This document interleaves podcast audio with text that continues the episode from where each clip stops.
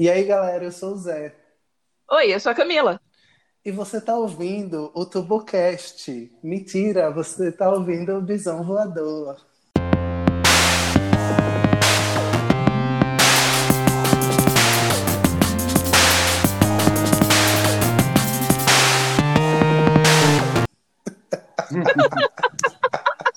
Então, vocês que já devem ter visto o card ou então que já viram o nome do episódio, já devem ter percebido que tem uma pessoa, temos um convidado aqui hoje, né? E o tema é muito importante, por isso a gente quis trazer uma pessoa que também discute coisas importantes também na podosfera. E aí eu vou pedir agora, né, encarecidamente, que o nosso convidado se apresente para que vocês conheçam o nosso convidado, saibam quem é ele, o que é que ele faz de interessante aí, tanto no, na vida quanto na podosfera. Oi, gente, tudo bem? É, então, eu sou Augusto, o pessoal me chama de Guto aqui em Curitiba. Eu sou historiador jornalista. E o que mais? Ah, eu sou militante da área LGBT e tenho um, um podcast junto com dois amigos aqui de Curitiba chamado Tubocast. Tubo tem vem do, da questão do, das paradas de ônibus aqui, do, aqui de Curitiba. São os tubos, assim. E, e é isso. É, bom, sou militante da, da área LGBT, trabalho com trabalho com um pouco de tudo, na verdade. Sou tradutor também de francês. E nos últimos anos tenho trabalhado bastante na área de HIV AIDS também. Basicamente é isso. É, então, é, repetindo que vocês já devem ter visto, visto no card, que todo mundo vê o card, porque a gente passa, sei lá, cinco dias inteiros discutindo como é que a gente vai fazer a, esse card para ser uma coisa minimamente bonitinha, né? Então, Sim. vocês estão sabendo que o episódio ele vai tratar, né, das revoltas, das revoluções, dos movimentos, de todas as lutas que, como comunidade, né, traçamos anos e anos e anos até a gente ter mínimos direitos como temos hoje em dia. Hum, que beleza! E aí, acho que para a gente começar a debater essa pauta, eu acho importantíssimo a gente começar falando sobre a revolta que aconteceu no dia 28 de junho de 1969 no bar Stonewall, em Nova York. Então, eu sou a pior pessoa do planeta porque eu, no meu tempo livre, gosto de estudar. e aí eu fico horas e horas e horas assistindo palestra, documentário. E Stonewall é uma das coisas que eu gosto muito de estudar. Então, eu tenho uma lista de documentários de Stonewall que eu vi. Eu vou indicar alguns no Wi-Fi. Mas, basicamente, Stonewall foi uma revolta contra a brutalidade policial que aconteceu em 69 em Nova York. Porque, assim, naquela época, para quem não sabe, era literalmente ilegal ser gay nos Estados Unidos. Era ilegal você vestir mais do que três peças de roupa do vestuário do gênero diferente do seu. Então, por exemplo, homens não poderiam usar vestidos, saias, salto alto, tudo isso era proibido. Então, os bares LGBTs, eles eram todos ilegais, todos controlados pela máfia, e constantemente a polícia chegava lá dando batida, prendendo todo mundo, sendo extremamente bruto, até que um dia eles disseram basta. E isso foi o que virou Stonewall, que foi a revolta em 28 de junho. Stonewall, assim, é, é um marco, né, para o movimento LGBT. E é bastante importante porque é, começou uma série de revoltas no, mundo todo, não só nos Estados Unidos, como na Europa, que acabou também se, é, é, espalha, se espalhando para outros países como o Brasil, Argentina, né? E, e também é, essa essa revolta ela fazia parte de uma de uma nova forma de entender o mundo que, que tem muito a ver com a concepção que surgiu a partir de 68, né, com, a, é, com maio de 68 em Paris, e que proporcionou é, à juventude formas de, de pensar a vida, não só a sexualidade, o gênero, de uma outra forma. Então, daí surgiram é, surgiu a nova esquerda, né, que pensou as formas clássicas da esquerda e questionou várias, vários princípios. Surgiram os Panteras, Panteras Negras, e Stonewall foi um marco, por, principalmente porque é, foi uma das primeiras vezes nos Estados Unidos que a, que a comunidade, digamos, hoje chamada LGBTI, mais, se revoltou contra o, o Estado, né, que ali estava representado pelos policiais. E é importante a gente lembrar também que quem foi é, protagonista né, desta revolta foram as, as mulheres trans e foram pessoas é, da comunidade afro-americana, né? É, é, uma coisa que às vezes o movimento é, GGG brasileiro ou de outros países é, acaba por, digamos, invisibilizar um pouco, assim. Por exemplo, é, mesmo em produtos culturais, digamos, às vezes fica um pouquinho o que aconteceu mesmo naquela data fica um pouquinho apagado pela expressão do homem gay, né, branco, é, cis. Então, por exemplo, naquele filme acho que é de 2015, que é sobre a revolta de Stonewall, uma das críticas que a militância fez é que tanto o papel das mulheres trans ficou apagado, quanto da, das outras comunidades né, raciais ali dos Estados Unidos, a latina e a afro. E aí, depois da, de Stonewall, teve outros movimentos, né, a, um destaque a Frente de Libertação Gay e outros que, que aconteceram depois.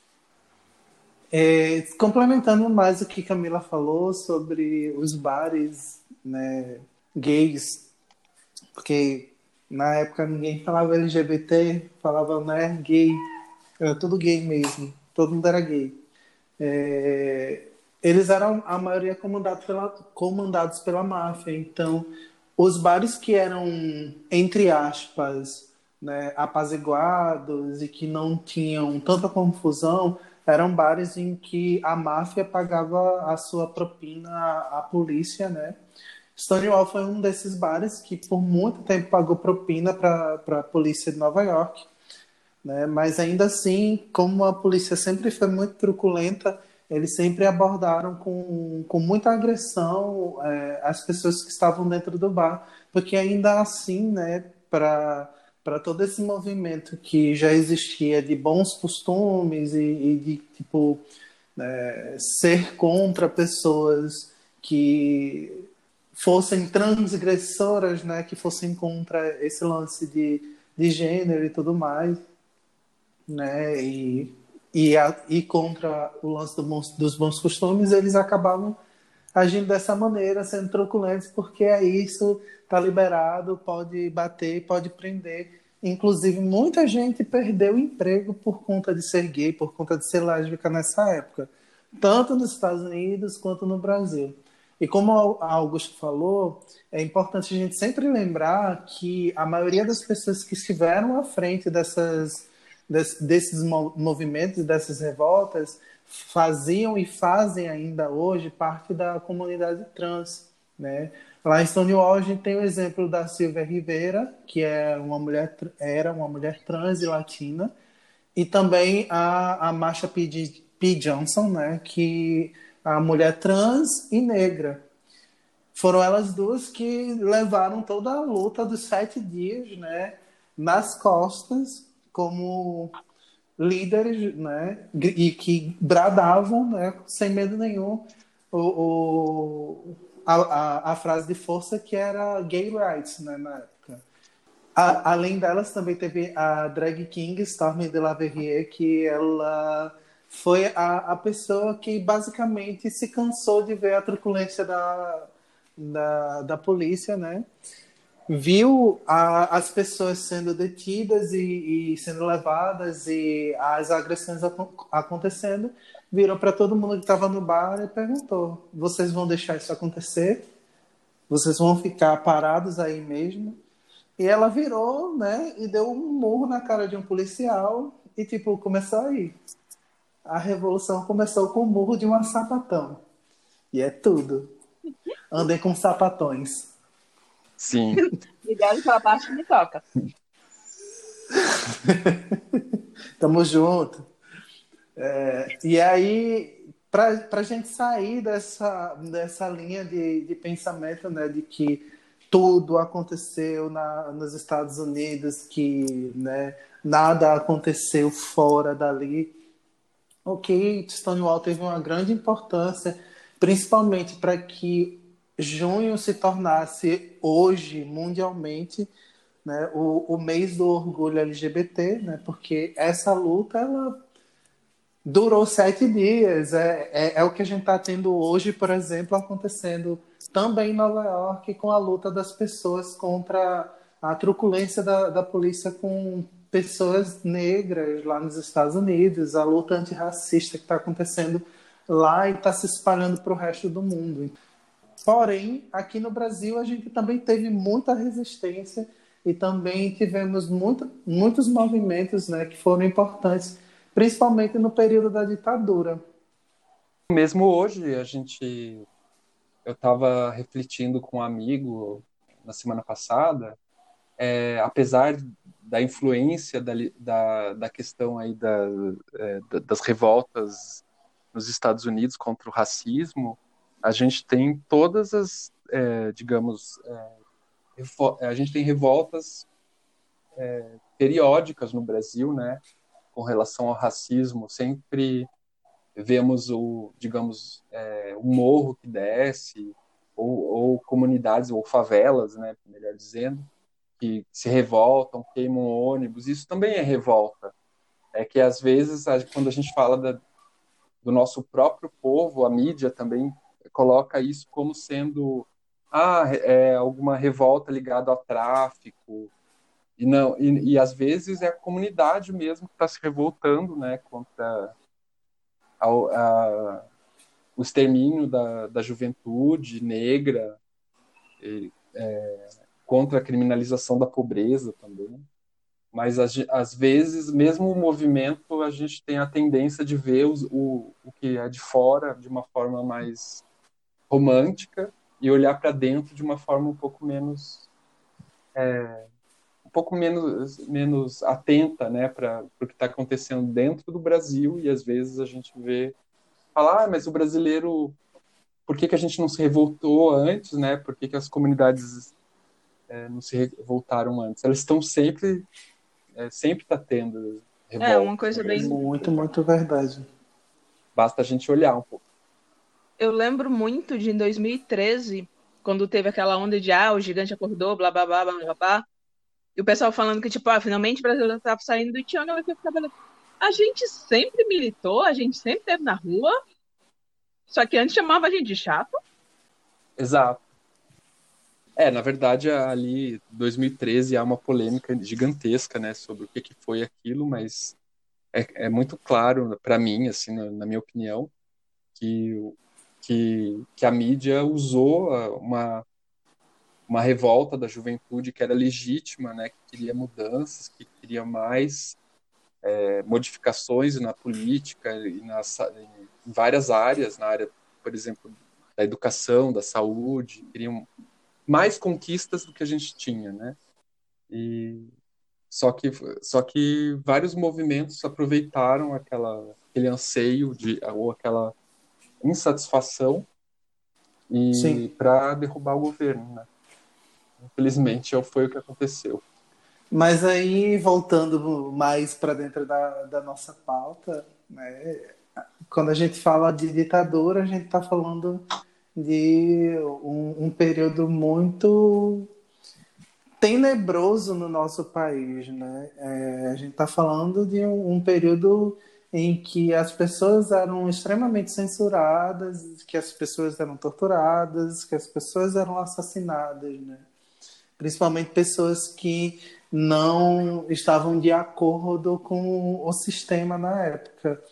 E isso piorou em 1968, né, quando o, o AI-5 foi instaurado, né, e a, a construção da comissão de investigação sumária, que foi uma das coisas mais trashes que aconteceu na, na época, ela tinha um, um objetivo né, de, de reprimir né, as pessoas homossexuais, até pessoas que eram alcoólatras, né, ou que eram consideradas emocionalmente instáveis, para que perdessem emprego, para que fossem presas, né? Porque às vezes você só passar um, passar pelo por uma DP já fazia com que você fosse rejeitado pela sociedade na época. Então, tipo, era super problemático você estar tá em qualquer lista,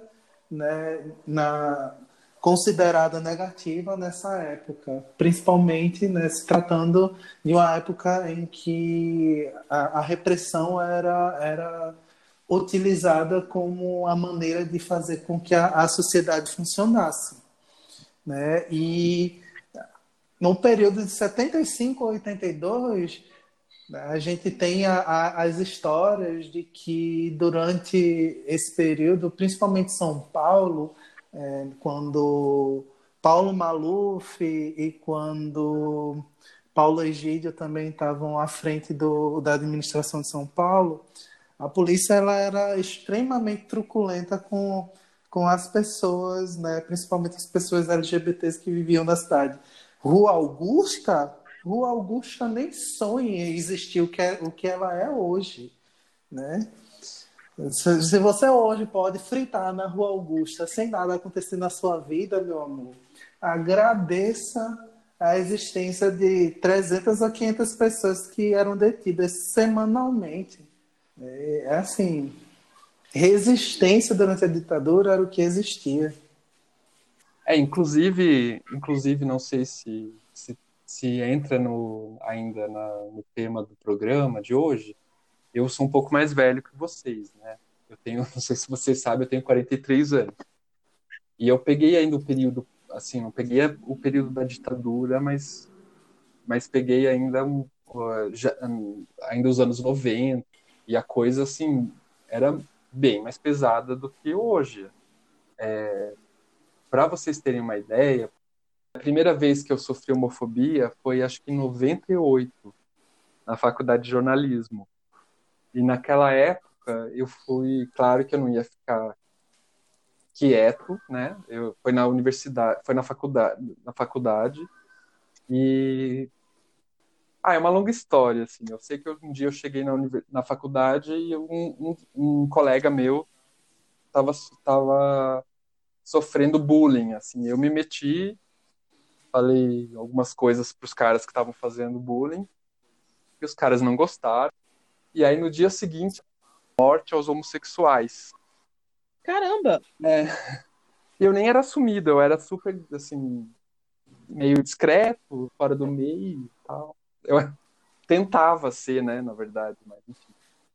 E eu fui me politizando nesse processo aí, né, porque foi, foi uma coisa bem violenta, assim. É, como eu não fiquei quieto, eu reclamei e tal, a universidade teve que tomar, teve que tomar providências, os caras foram, a, os caras que foram responsabilizados foram expulsos, e só que eles eram filhos da elite do Paraná, voltaram. Assim, eu não desisti de jornalismo porque eu sou cabeça dura e bravo também, então não desisti, acho por isso. E na época eu fui, eu fui prestar depoimento na delegacia e na época se chamava é, a delegacia que tratava dessa questão é, no Paraná, chamava Delegacia dos Costumes, que era uma herança ainda da ditadura, justamente de, dessa né, do hábito que durante a ditadura o, o, Estado tinha de cercear todo mundo que saía das saía da norma.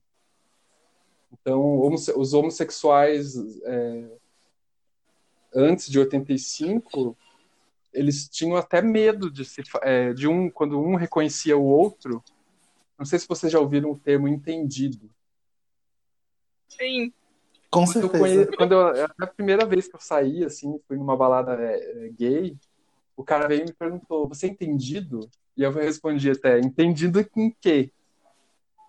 E, era, e aí depois ele Não era. ele me explicou que era uma, é, uma forma como, gente, como eles não sabiam se a polícia ia, ia, ia, abordar eles, eles ou se a pessoa com quem eles estavam falando era policial, eles usavam, digamos, um tipo jargão, né, LGBT da época. O entendido servia para caso a pessoa não fosse, né, e não pudesse, não denunciasse, ou caso fosse um policial também dava para falar, ah, não entendido sei lá o quê, dava para enrolar nos Estados Unidos, na época de Stonewall, também tinha o mesmo código, só que era Friends of Dorothy, que é amigo de Dorothy, Isso. de O Mágico de Oz, justamente pelo impacto que a Judy Geller teve na comunidade LGBT. E, por coincidência, Stonewall foi no dia do enterro da Judy Geller. Então, tipo, tudo tá meio que dentro dessa coisa que inspirou a revolta. Tipo, eles foi um dia muito emotivo para a comunidade LGBT lá nos Estados Unidos por causa desse enterro. E aí eu acho que combinou tudo virando naquela revolta. É, eu, eu acho que teve, teve, teve alguma coisa a ver, assim. Eu sei que é especulação, né? Mas provavelmente teve alguma coisa a ver. E aí a gente continuando falar, a falar desse lance dos movimentos, de tudo que aconteceu aqui dentro do Brasil nessa época, é muito interessante que a gente tenha uma pessoa do jornalismo, porque se não fossem as pessoas muito dedicadas a, a transmitir informação na época, a, a vida como LGBT ia ser muito triste, né? né? A, a gente tem o, primeiro, o primeiro periódico LGBT lançado nos anos 60, que foi o Snob, no Rio de Janeiro. Só que o Snob foi um dos primeiros jornais né, que, que foi censurado e fechado né, por, causa, por conta da, da pressão. E ele, esse, esse periódico ele foi precursor de, dos outros dois grandes periódicos que vieram na sequência, que foram o Lampião da Esquina e que foi o Xana com Xana. Eu acho que a Camila quer falar sobre eles.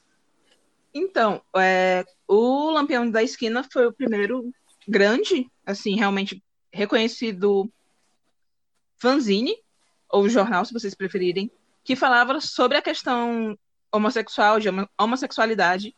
Ele durou alguns anos, eu não tenho certeza quanto tempo ele durou, mas ele teve uma boa repercussão. Foi de Lampião da Esquina que veio é, como um spin-off, né? Saindo de Lampião da Esquina, surgiu Xana com Xana, que era um, um fanzine feito apenas por mulheres, em sua maioria lésbicas, de dois coletivos. E foi por causa do Xana com Xana que a gente teve a primeira grande revolta LGBT aqui, isso no estado de São Paulo. Sabe que, inclusive, eu não sei se eu falei, a gente, eu, eu trabalhava no ano, eu trabalhei, né, no ano passado organizando, organizando o congresso LGBTI que teve aqui em Curitiba, internacional. E, e, eu, e um dos organizadores desse congresso foi o grupo Dignidade. E a gente tem um acervo lá no, no grupo que é de todas as edições do grupo do, do Lampião da Esquina. Assim, é bem legal. É uma coisa assim que dá, é, que dá para fazer um, um, trabalho né, acadêmico ou mesmo um documentário, tá, usando aquele material que tem lá. E até a gente está precisando, é, o pessoal lá está precisando de gente para organizar e tal, mas saindo, sair do tema de novo. Na verdade, não achei que você saiu do tema, mas eu vou dar já essa informação. Então, você, nosso ouvinte, que faz parte dessa manada que é Alada e que é de Curitiba, você já sabe o que fazer.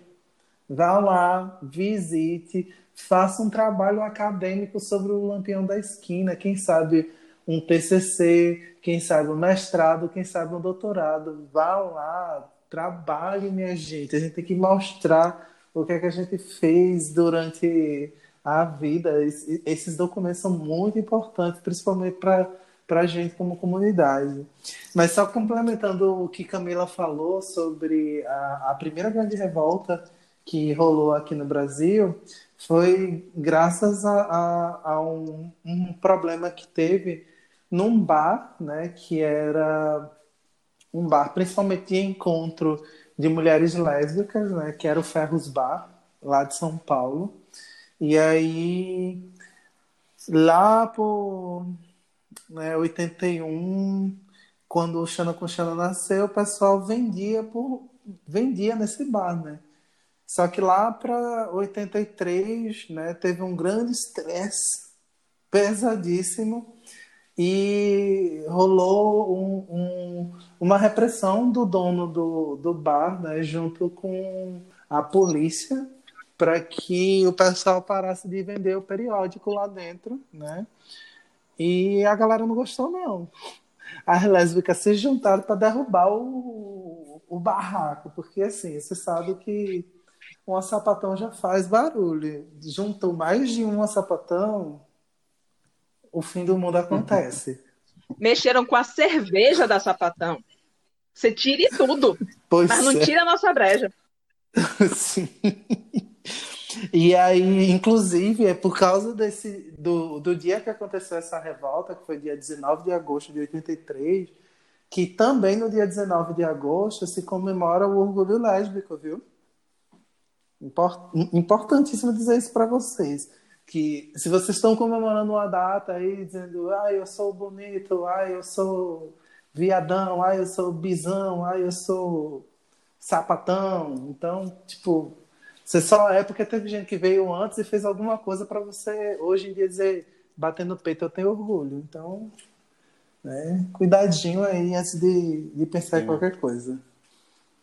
E o que eu, sabe o que eu admiro nas sapatão é que ah, não sei, assim, eu acho que o nível de politização, mesmo hoje em dia, é bem grande, assim, é bem maior do que do que posso estar enganado, né, mas, do que do que entre as gays, assim. Lá em São Paulo, quando eu morava lá, eu fiz faculdade de história lá, e aí a gente organizava vários, a gente organizou uns beijaços uma época contra Marcos Feliciano é, na Paulista. E o que dava de sapatão era assim incrível.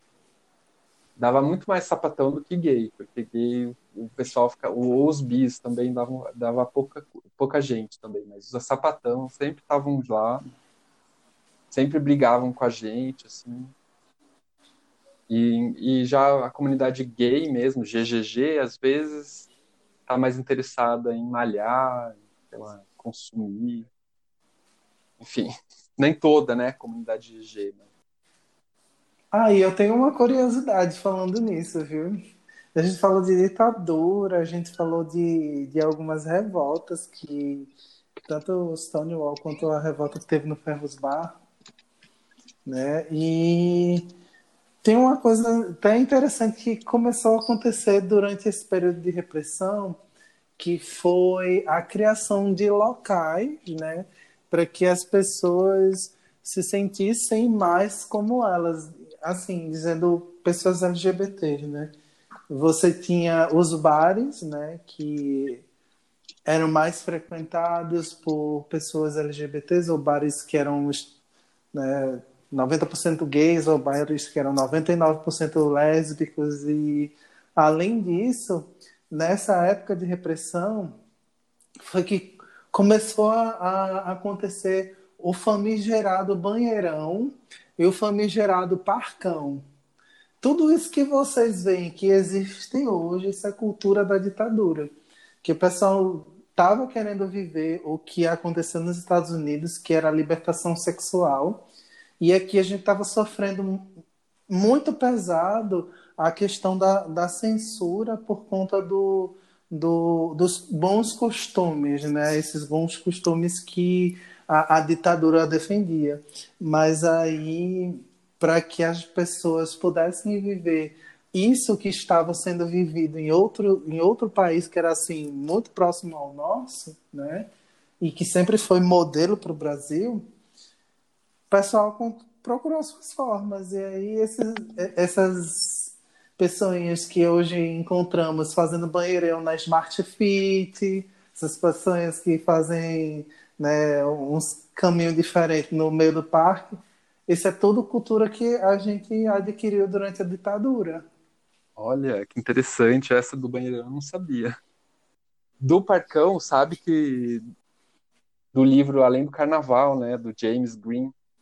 E lá no, nesse livro ele tem a descrição do é, que os parques também eram lugar de sociabilidade LGBT no começo do século XX. Então, é, digamos que é uma tradição bem antiga, que parece que vem é, que é anterior da, à ditadura, mas que tem a ver muito com a repressão mesmo. Assim. Porque a repressão sexual né, já acontecia antes da ditadura, não é? Não foi só a ditadura que reprimiu a sexualidade das pessoas LGBTs. Né? Antes dela, infelizmente, apesar da ditadura ter aumentado muito, durante a República Velha, por exemplo, havia repressão aos aos invertidos, né, que era o termo que se usava na época, os pederastas. Enfim. E os parques também eram usados pra, usados pelos pais de família para encontrar, é, digamos, parceiros do mesmo sexo, aquelas pessoas que eram uhum. Enrusti... hoje a gente chamaria de enrustido, né? Mas que usavam também os parques para encontrar é, o que hoje nós chamaríamos de trans, talvez. Só um parêntese aí. Não, a gente também tem isso muito de, de, de reflexo também do, do que aconteceu na Segunda Guerra, né? Que a, a, as pessoas que também iam para campos de concentração nessa época também eram hum. pessoas LGBTs, né? As que levavam o triângulo sim, sim. rosa invertido. Que então... Que até a bandeira ser criada, né, era o símbolo da comunidade. Sim. É, inclusive o termo LGBT Isso. é um termo mais novo, né? A gente. Sim. É, quando eu me assumi, por exemplo, é, era tudo. Havia uma confusão um pouco, assim, entre é, gay, o que era gay, o que era, o que era travesti, é, lésbica também às vezes era chamada de gay. Não, não era tão separadinho, né? E mesmo eu estava lendo hoje um livro aqui sobre o movimento LGBT, e aí eu é, quando surgiu o termo gay, é, ele era um termo com a, com a pretensão de ser um termo é, para designar pessoas subversivas que levavam a, a, subversão a todos os parâmetros da vida, a sexualidade, aos costumes, e, e é mais ou menos é, como, por exemplo, o termo queer, às vezes os termos vão se transformando com o tempo, né? E, por exemplo, no começo do século XX, é, se usava outros termos, né? Não sei se vocês também já... Vocês já devem ter ouvido o pessoal mais antigo falar homossexualismo, né? Que, por exemplo, na época... Nossa, Sim. já peguei muita briga corrigindo é, isso. É, então, por exemplo, no Lampião, eu estava até olhando aqui enquanto vocês falavam, no Lampião tem várias capas escrito homossexualismo. Pessoal, próprio pessoal LGBT, né, da época, falando homossexualismo. Porque era o termo que se usava na época. Então a gente vai. É, os termos vão mudando, né? É bem interessante isso. Não, sim, porque depois que a, a, se entende melhor o, o que se quer trazer com determinados termos, por exemplo, o, o final de um termo ismo estar ligado Sim. a uma doença, né? E aí, por que você está tá dizendo que eu sou doente, né? E é interessante também, é, hoje, hoje à tarde eu estava revendo algumas questões, né, caso vocês começassem a me fazer é, começassem a fazer perguntas, porque só porque eu sou historiador, como eu não sou da área, que estuda essa questão exatamente, eu estava dando uma relidinha em algumas coisas. E aí eu estava lembrando de como é, as pessoas que começaram a associar a questão da, da homossexualidade à doença, como na época isso era, digamos, progressista, porque antes a, a homossexualidade, toda sexualidade que desviasse do, da, da norma era, era relacionada a pecado. E foram, foram cientistas que, na época, tem, é, é, principalmente em Berlim, que tentaram, que tentaram é, mostrar que a homossexualidade era biológica e fizeram essa associação com, é, com doença. Só que, enfim, é, é, digamos, a estratégia deles de trazer para o natural né, não deu muito certo, porque na época tinha todo um caldo cultural de eugenia ali, né, de autoritarismo, que acabou, acabou arrastando a, a, a, táticas, a tática dessas pessoas é, de trazer a homossexualidade ou outros, outros tipos de sexualidade para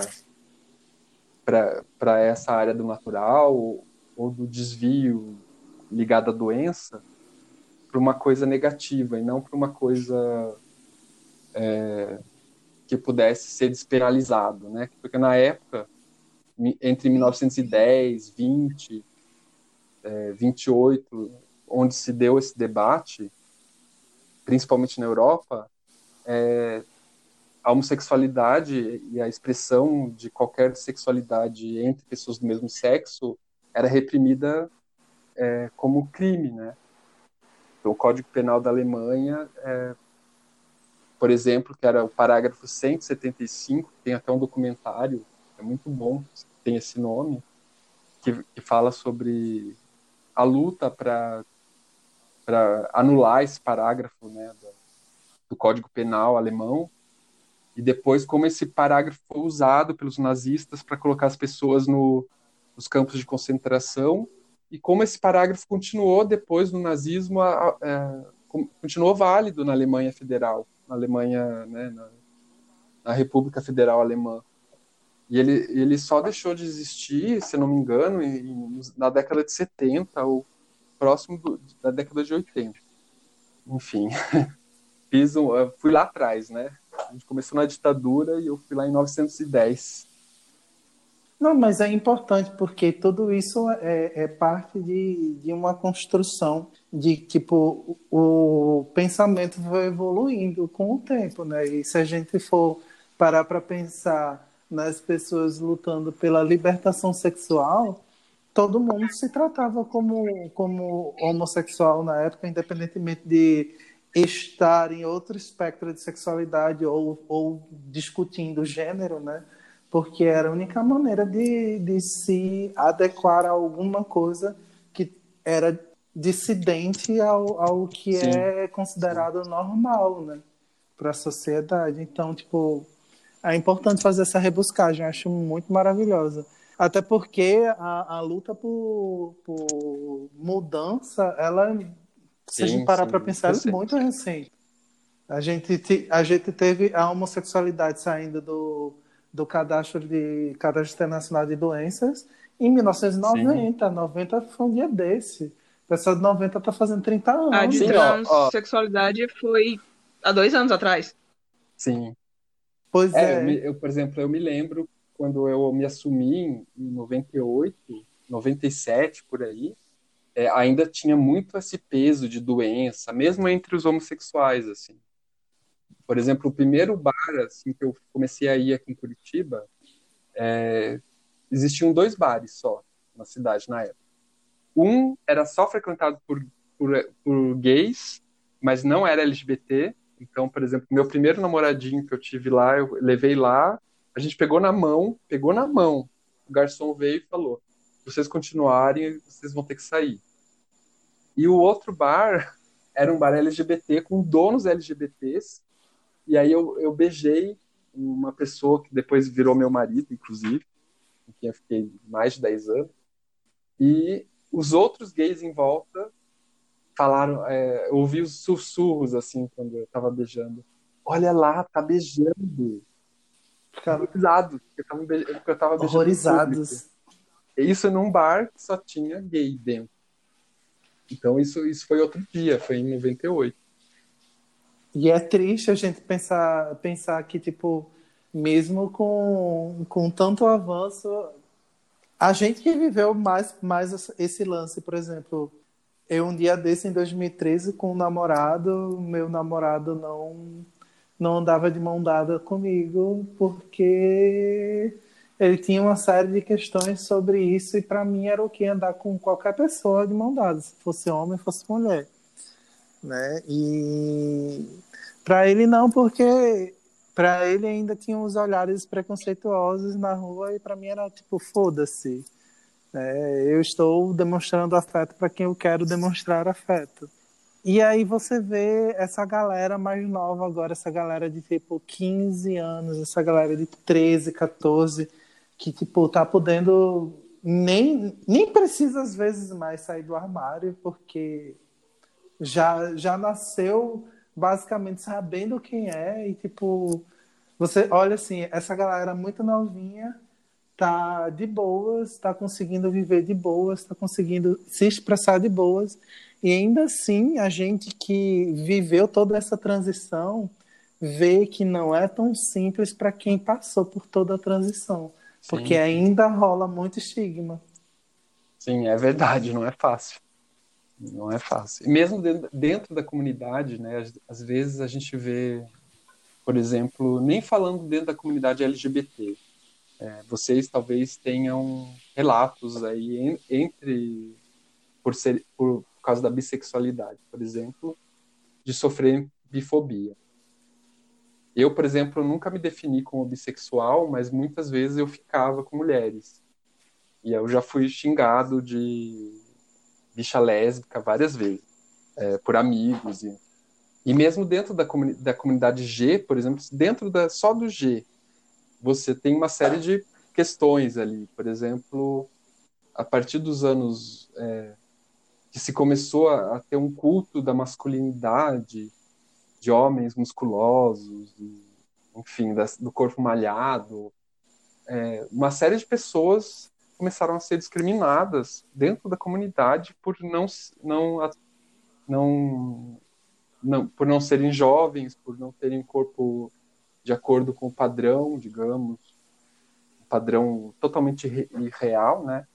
E é, uma, é uma questão que eu acho que a gente devia pensar um pouco melhor, às vezes, dentro da comunidade mesmo. Não só entre as letrinhas, mas como nós nos reproduzimos é, preconceitos, assim, dentro da... É, ou padrões de beleza.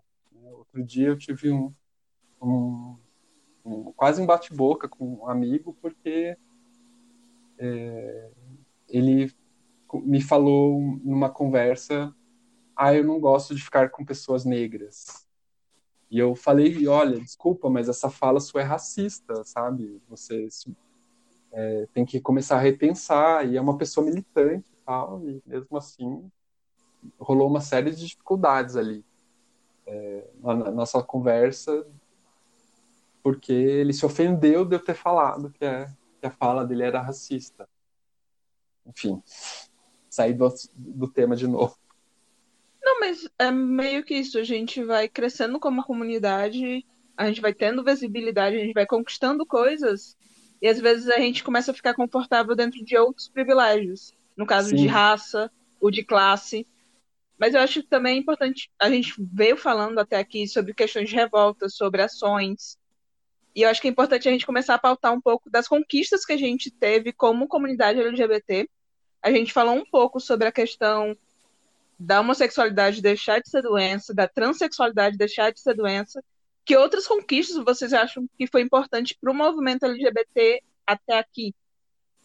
Não, eu acho que uma das coisas importantes também é, foi nessa, nessa construção de, por exemplo, a, a homossexualidade deixar de, de doença, né? A gente abrir para um novo, um novo leque de discussão e entender que, por exemplo, não se trata de uma opção, e sim de uma orientação sexual. E aí, dentro dessa questão de orientação sexual, a gente começar hoje a discutir, né, todo o espectro das sexualidades, o que é que um, o que é que a pessoa de fato pode expressar quando ela se sente atraída por outra, né?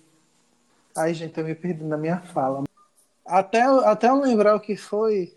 Isso foi pra gente não esquecer que a Rebeca é parte desse podcast. Foi em memória. Porque ela sai mais, ela sai Sim. mais do. Em memória. Ela devaneia. Ah, tá. Ela só vai. Olha, eu geralmente não devaneio tanto, mas hoje eu tô. É que o tema é bastante interessante, aí eu acabo devaneando, devan... acabo, sei lá, viajando bastante, divagando. É. A principal conquista, quer dizer, foram muitas conquistas, né? Eu acho que a mais recente é não é a mais recente, mas eu acho a mais importante foi a questão da criminalização da homofobia. Para mim foi isso foi bem importante, assim, até porque eu mesmo com meus privilégios, eu já sofri é, homofobia várias vezes, inclusive com violência física e tudo. E eu acho que é importante assim a questão da, da igualdade legal. Eu, é, eu sei que é, eu tenho uma visão crítica em relação a isso. Eu acho que, que a lei não, não resolve tudo, que é muito mais uma questão cultural do que uma questão legal.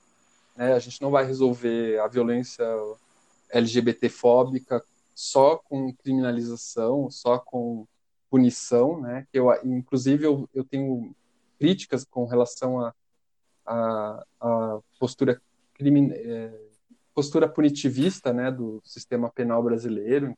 Mas é, eu acho que a questão da igualdade legal é importante. Então, a comunidade, o fato da comunidade LGBT ser considerado, ao menos legalmente, igual à comunidade hétero ou à comunidade cis é importante.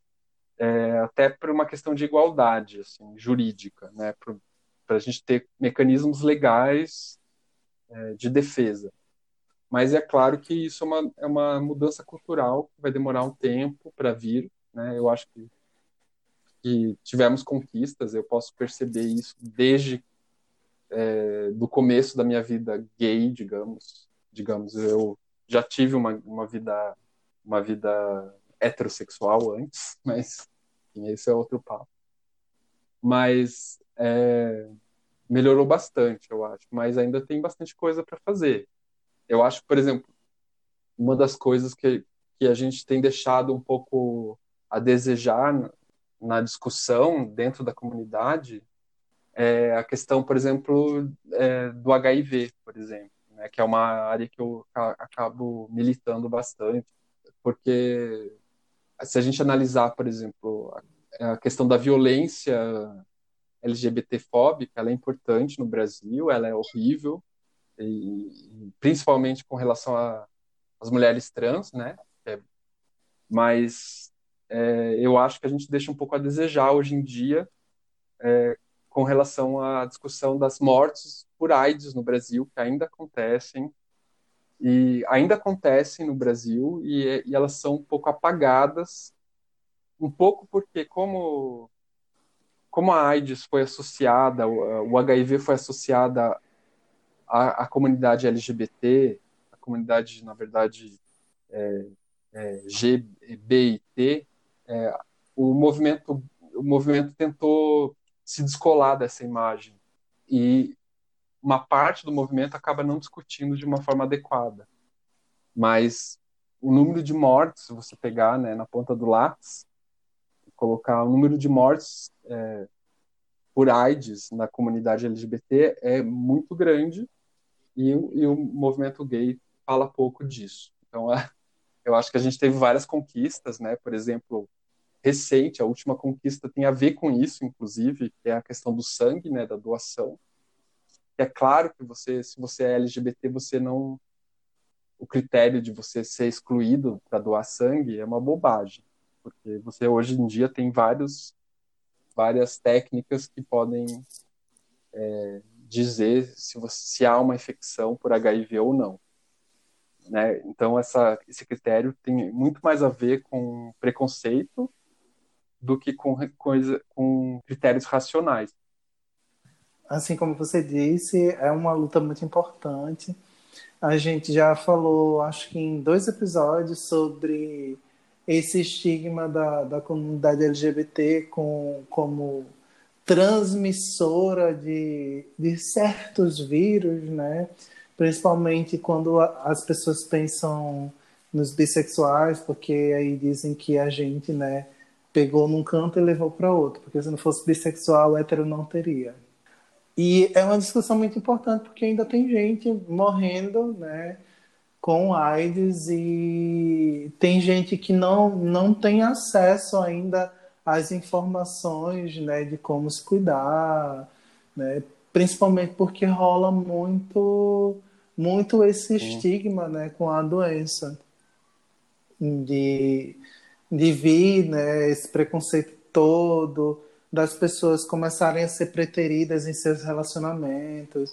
Inclusive, quando a gente começa a debater sobre o uso de, de tratamentos né, que ajudam a, a nos proteger de, de, do HIV, né?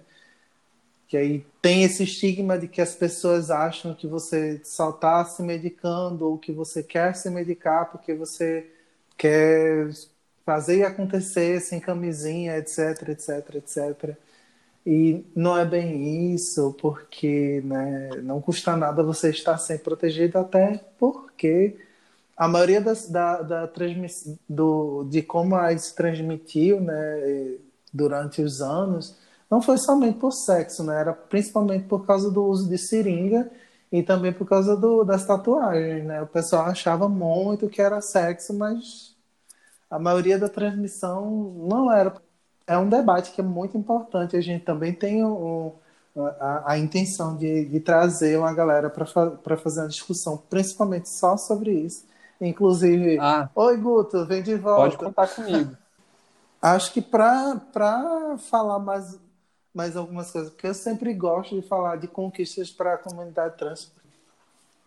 A redesignação sexual, né, entrar como um, um fator para o SUS, né, para que as pessoas pudessem ter acesso gratuito à cirurgia de resignação, para mim foi uma, um dos maiores marcos, inclusive para as pessoas que sofrem com a forte disforia, né, de isso, isso é, é uma conquista muito foda. E ainda tem a galera que quer que o SUS acabe, achando que, tipo, o SUS não presta. E olha, o SUS faz tanta coisa.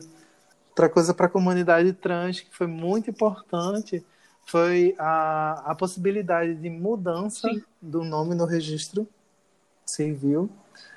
E também para quem ainda está nessa transição para para mudança do nome no registro civil, o, a utilização do nome social, principalmente para as travestis, né? Porque tem muito, muita burocracia para que role essa, essa mudança de nome. E eles só permitiam essa mudança de nome em caso das pessoas já terem feito a cirurgia. E aí tem gente que não precisa fazer cirurgia, até porque a, a construção do ser mulher não está ligada à, à sua genitália, né? A construção do, seu, do ser homem também não está ligada à genitália. Tudo isso é uma construção extremamente social, que é o que a gente vem dizendo todo santo podcast aqui. É só, é só um, digamos, tá um alerta para o pessoal ficar atento, né? Para o que te, é, tem sido feito no Congresso e um deputado do PSL aqui do Paraná, chamado Felipe Barros. Ele fez um projeto que fere os direitos da comunidade, comunidade trans. E, e ele, nesse projeto, que é, que é o PL 2578, ele quer determinar o sexo biológico, quanto, é, tanto o sexo biológico quanto o sexo cromossômico, como único padrão para determinar o sexo social. Então, isso quer dizer que tanto sexo, tanta mudança é, do nome social vai, ser, vai ficar é, inviável, quanto a resignação de identidade sexual, né, a cirurgia, vai ficar inviável, vai ficar proibido, digamos, ilegal. Né? Então, é importante que nós, enquanto comunidade LGBT, nos manifestemos contra esse projeto. Né? A gente pode tanto entrar no, no site da Câmara dos Deputados e, e opinar, escrever, é, escrever para o presidente pedindo o arquivamento do projeto, né? porque é, é, uma, é uma afronta que um projeto desse, desse naipe seja apresentado em 2020. Né? Esse projeto ele, ele não é só errado tipo, politicamente, ele é errado biologicamente falando. Ele é de uma estupidez sem tamanho. Porque se você tiver noção de biologia, você sabe que a gente não tem só cromossomicamente XX e XY. A gente tem outros inúmeros apresentações de cromossomo. Existem casos de pessoas que são XX e nascem com um pênis, é normalmente um micropênis, mas ainda assim é um pênis. E elas são designadas homens quando nascem, mas tem o cromossomo XX. Existem pessoas intersex. Então, isso é burro. Isso é puramente burro. A expressão do ódio, né? É o, o, reflexo dessa galera que fica bradando aos quatro cantos, né?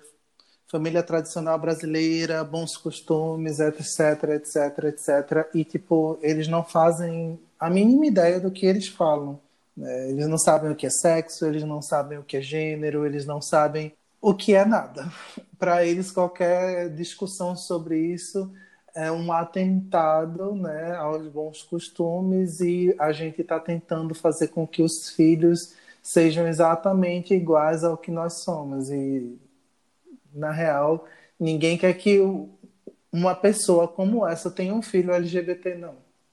Não, ninguém e na verdade quer... essa reação deles, desse pessoal preconceituoso, é uma reação de quem já perdeu, né? Já perdeu a, digamos, a batalha cultural, né? Como eles gostam de falar, porque eles sabem que isso é inevitável, que a gente, é, que o mundo mudou e, e que é, as novas identidades, de tanto de gênero quanto de identidade de orientação sexual, elas estão aí para ficar. Então, e eles, uhum. isso é uma tentativa de quem já perdeu, na verdade, de quem já, né, obrigar pela lei é, é uma coisa que não, não vai funcionar. O que é triste para mim nessa, nesse contexto é que a gente tem um, uma linha né, de esquerda que fica dizendo que vai propor isso, vai propor aquilo, vai fazer isso, vai fazer aquilo, e acaba não, não fazendo nada daquilo que, que diz que eles estavam né, se propusendo a fazer. E você tem uma comunidade imensamente abandonada, né, em, em questão de criação de leis e de políticas públicas, que foi até o que a gente discutiu com o Camazão aqui, e você tem uma galera do outro lado muito alinhada num pensamento de derrubar né, os grandes, maravilhosos, extremamente inúmeros direitos que a comunidade LGBT tem, que basicamente né, não, é, não é nada em comparação a, a qualquer outra, outra pessoa né, que não seja LGBT. E o triste é que, nesse caso, qualquer lei que seja aprovada por essa galera faz com que a gente perca os direitos que a gente tem hoje, porque nada que a gente tem é garantida por lei. Na verdade, foi somente por entendimento do STF, porque o STF tem um entendimento e, e um princípio de não ao retrocesso, né? e como eles entendem que a, a, a sociedade vai evoluindo com o passar do tempo, eles vão estudando os contextos, né? vão estudando as necessidades da sociedade, o que é que está sendo né, demanda e o que está prestando né, minimamente ser, ser garantido de alguma forma e tentam garantir isso, mas se vier uma lei que né, destrua essa garantia que a gente tem, vai ser destruída porque a gente não tem nada que defina né, isso como uma garantia de direito institucional federal, né? E tipo isso é muito muito foda. Isso né, deveria estar tá causando medo para todo mundo, porque a qualquer momento as pessoas que quiserem casar não vão poder casar porque foi o STF que teve o entendimento de que pessoas de mesmo gênero poderiam casar, né? Ou fazer uma união estável, que definiram que pessoas transexuais podiam ter nome social ou que podiam mudar o, o, o seu registro civil, ou que agora podem doar sangue. Então, tipo, tudo isso pode ser mudado por qualquer lei de qualquer canalha desses que está aí no poder Sim. e tipo, é tá fazendo só baixaria. Falou. Porque eu acho que assim, o pessoal um pouco mais novo, às vezes não tem a consciência de como essas conquistas são frágeis. Como elas podem. É, a gente pode perder essas conquistas rapidamente se a comunidade, se, a, se nós não nos mobilizarmos. Não só para mantê-las, mas também para exigir que leis sejam feitas, né? É, leis sejam é, aprovadas na, no Congresso para que garantam de uma forma um pouco mais segura. E como Camila ficou em silêncio e aí a gente entende que quem cala consente, a gente vai passar para o próximo bloco, que é o, o bloco que eu acho que é o mais esperado pela nossa audiência, que é o Wi-Fi que, como todo mundo já sabe, é onde a gente dá umas dicas, né, e traz algumas coisas interessantes para que vocês possam consumir. Eu vou indicar um do Além do Carnaval, que é do James Green, um livro ótimo que vocês podem, quem é, tiver interesse por história da comunidade LGBT, é um livro perfeito, assim, muito bem documentado, é, feito com, com metodologia é, historiográfica. E, por exemplo, dá para nesse livro você vai, por exemplo, ver a questão dos parques, né, que é uma coisa, uma tradição antiga no Brasil. E, enfim, eu, eu acredito que nem seja só no Brasil, mas, nesse livro fica bem evidente. No Rio de Janeiro, em São Paulo, vários parques e várias praças eram já usadas para pegação. E eu vou indicar um, um filme também, já que eu tinha indicado já o falado do livro, que é um, um, um filme francês chamado Um Estranho no Lago, que fala justamente sobre a questão da pegação é, em lugares abertos, em parques. E, e esse filme, se eu não me engano, é de 2017, eu não tenho certeza, e ele discute também questões relacionadas à homofobia também, tanto a homofobia é, fora da comunidade, quando quanto também a homofobia internalizada, né? Que é uma questão que a gente fala bem pouco. E é isso.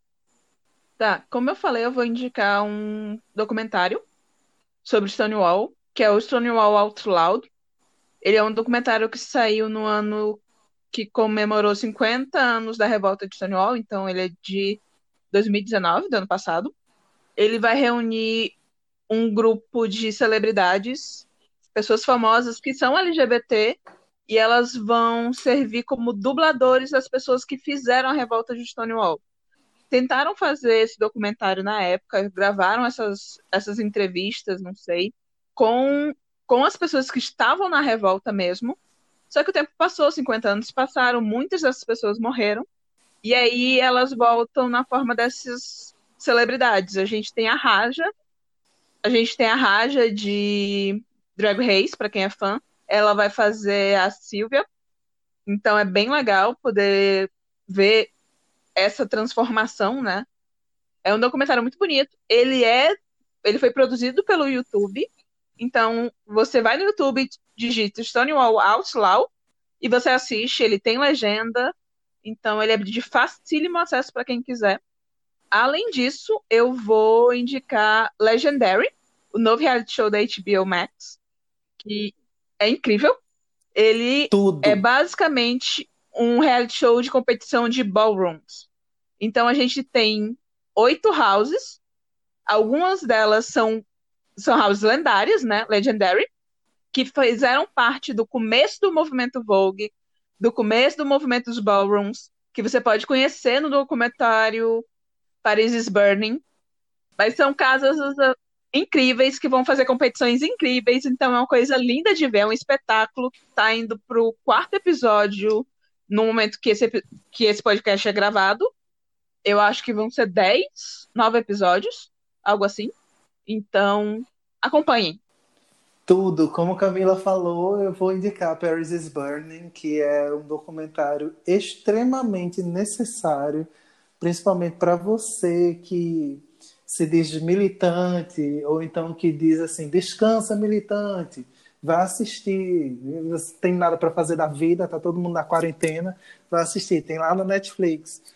Eles vão falar justamente né, desse período em que né, Nova York, principalmente, estava com, com essa construção né, do, dos bailes, né, e aí de como foi né, esse lance da criação de Vogue, da, da, do que a gente conhece hoje como as Butch Queens, o que a gente conhece também com as Femme Queens, né, é, a cultura também drag que é muito forte lá dentro, né, essa coisa do carão, que a gente acha que é, um faz carão. Você acha que o carão nasceu aonde? O carão nasceu no baile, meu amor.